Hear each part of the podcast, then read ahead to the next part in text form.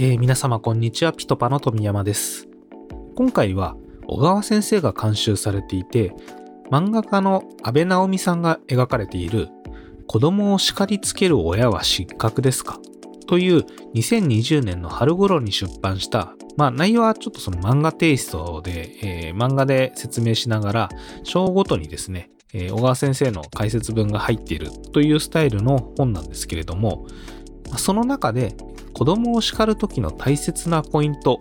というところで、ママがなぜ怒っているかを手短に伝えましょうという章があります。この叱る時や怒る、これはどちらかというと、ちょっと感情的になってしまうような時ですね。まあこういった時に親の方で気にしておくべきポイント、叱る時、怒る時、まあ、あるいはその叱った後、怒った後ですね。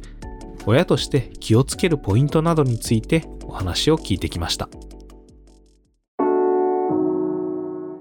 まあ、まずですね、なんで親が子供を叱るかって言ったら、子供が大事だからなんですね。で、もうちょっと詳しく言うと、大事な子供が将来成長していく中で社会に受け入れられて、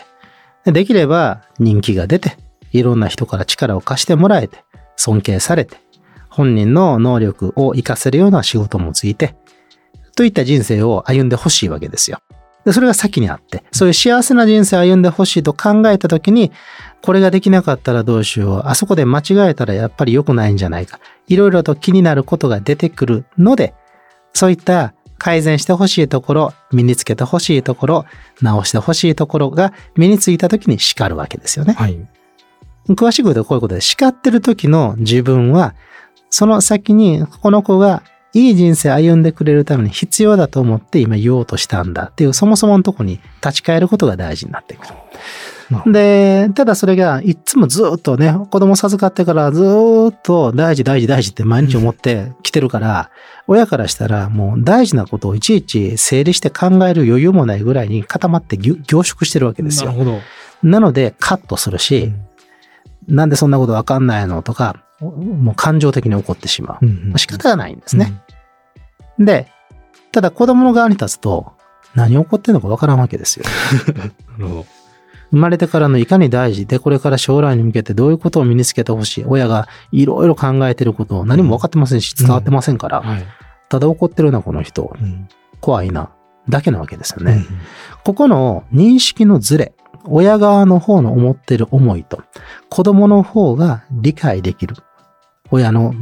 様子のズレがあるんだってことを分かったときに、じゃあ親の方は一工夫いるわけですよね。え怒りたくなった時に、なんで怒ってるのってことをくどくど説明しても子供はキャッチできない。から、できるだけ手短に。あなたが怪我したら困るから怒ってるの。とか、どうせなら、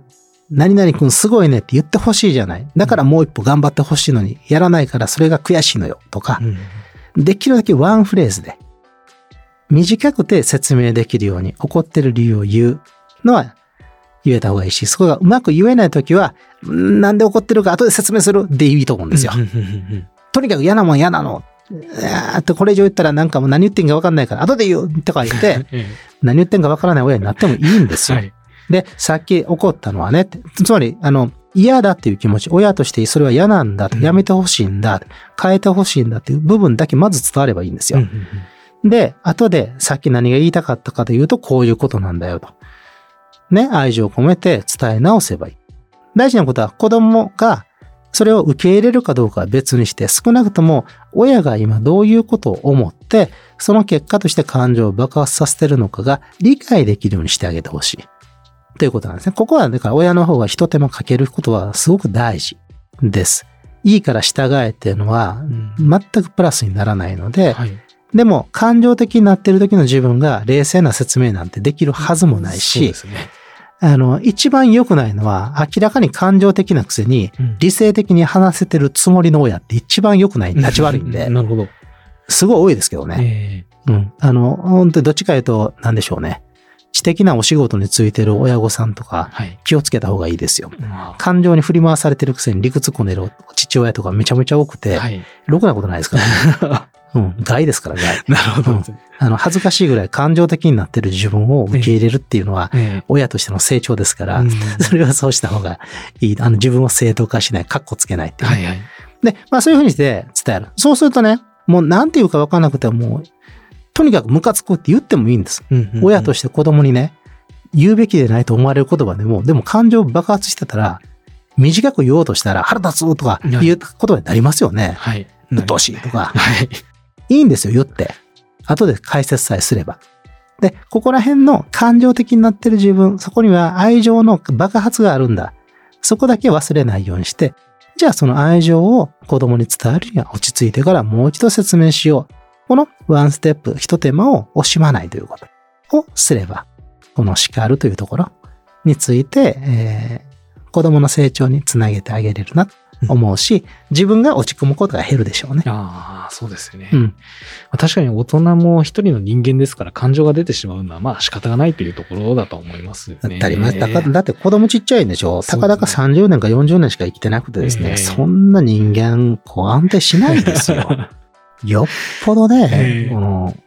お寺さんの構想と言われる70年、80年 修行をね、してきた方はもう心が乱れないでしょうし、え武道家とかね、はいはい。えー武道家とかああいう方のこう鍛え上げてる人は別でしょうけど、はい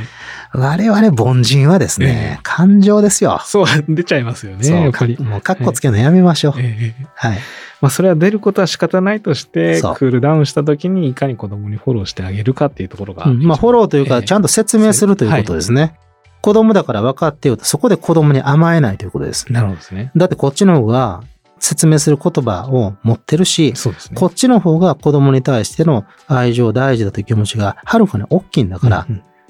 実際問題として。はいじゃあやはり伝える義務があるのは親の方ですもんね。そうですね。あ、そう、だから今の話、ごめんなさい。はい一つ言うの忘れてた。あ、はい、どうぞ。えー、総じてお母さん、ママの方が怒り爆発することが多いと思います。はい。一般的には。ええ。えー子供と過ごす時間が長かったり、考えてることが多かったりするから。うんうんうんで、その爆発してる様子のお母さん、奥さんに対して父親がなじるって最悪ですからね。なるほど。うん。また感情的になってとか、はい。あーまあなんだったら理性がないから嫌だなってこう下に見るようなうんことで、えーなんか納得したがる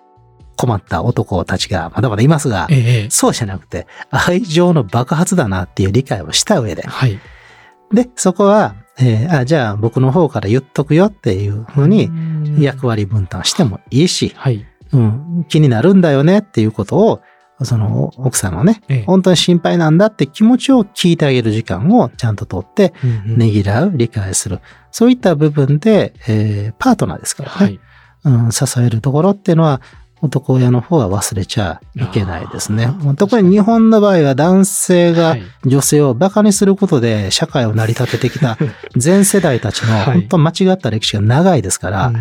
僕は今今40、今年48、年男なんですけど、はいさすがに僕らよりもうちょっと後の年齢になってくると、だいぶ男性も成長したと思いますけど、え僕世代より上は本当もうどどうしようもないですからね。え なるほど。うん、だからその間違った、えーみ女性を見下すような文化を引きずらないってことも、ええこれからの子育て世帯の重要な義務ですね。ああ、そう子供たちは親のその情けなさ見てますからね。はい。はい。馬鹿にされない父親になりましょう。ですね。それはちょっと心にそう、ちょっとこれは、はい、はいええあの、大事だと思ったんでですねどうしてもお母さん一人頑張ってるうち、まだまだ多いんでね、ええうん、世の男性たち成長しようぜとそうですいうメッね。セージも足して、この話終わりたいと思います。わかりました。叱る、怒るという行為はですね、まあ、ベースとしてはその子供の幸せを願うというところから来ていると思うんですが、まあ、一般的にはこのベースの部分、えーやはり子供の方にはまだまだ理解できていないっていうところが多く、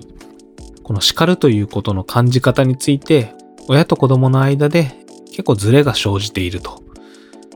まあ、ですので、まあ、子供が受け入れるかどうかは、まあ、別として、まずはこの怒っている理由っていうのを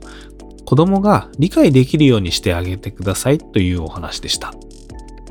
しかも、まだ子供が10歳やそこらぐらいでしたら、なかなか長く説明しても理解できない部分があるので、なるべく手短に一言で伝えられればということが重要ということで、ちゃんと説明してあげることによって、まあ、親としても叱った時、怒った時の罪悪感ですとか、まあ、あるいはそのストレスっていうものが大きく軽減できますし、子供側もですね、その叱られたことに対して、次の行動に移しやすいという結果が得られるようです。あと最後におっしゃられていた男屋の件に関してはですね、かなり身に覚えのある話ではあるんですが、まあ、我が家もですね、ちょっとこんなこと言うと怒られるかもしれないですけれども、やっぱりその奥さんの方が感情的に起こること、多分自分の10倍ぐらいはあるんじゃないかなと思うんですが、まあそれはですね、こう自分よりやっぱり10倍子供に接してるんだなっていうふうには思っています。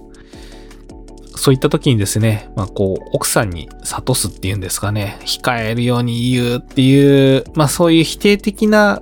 対応を取るんではなくて、奥さんのことをうまくねぎらいながら、後で子供に要点をちゃんと整理して説明してあげる努力をしていかなければならないんかなっていうふうに思いました。まあ、とは言いましても、それができるようになるにはですね、まあ、やっぱりある意味、こう、自分自身もですね、心を穏やかにして、えー、考えを整理してですね、ちょっと仙人みたいになるような必要があるのかなっていうふうにも思い、まあ、このあたりも親として成長していかなければならないなと、ちょっと身につまされる思いでした。えー、さて、えー、この子育て受験ラジオですが、え、リスナー様からのご意見ご要望、また小川先生の子育てや受験についてのご質問などお待ちしております。番組詳細欄にあるリンクよりお気軽にご投稿ください。え、子育て受験ラジオは毎週水曜日の更新です。今回も最後まで聞いていただきありがとうございました。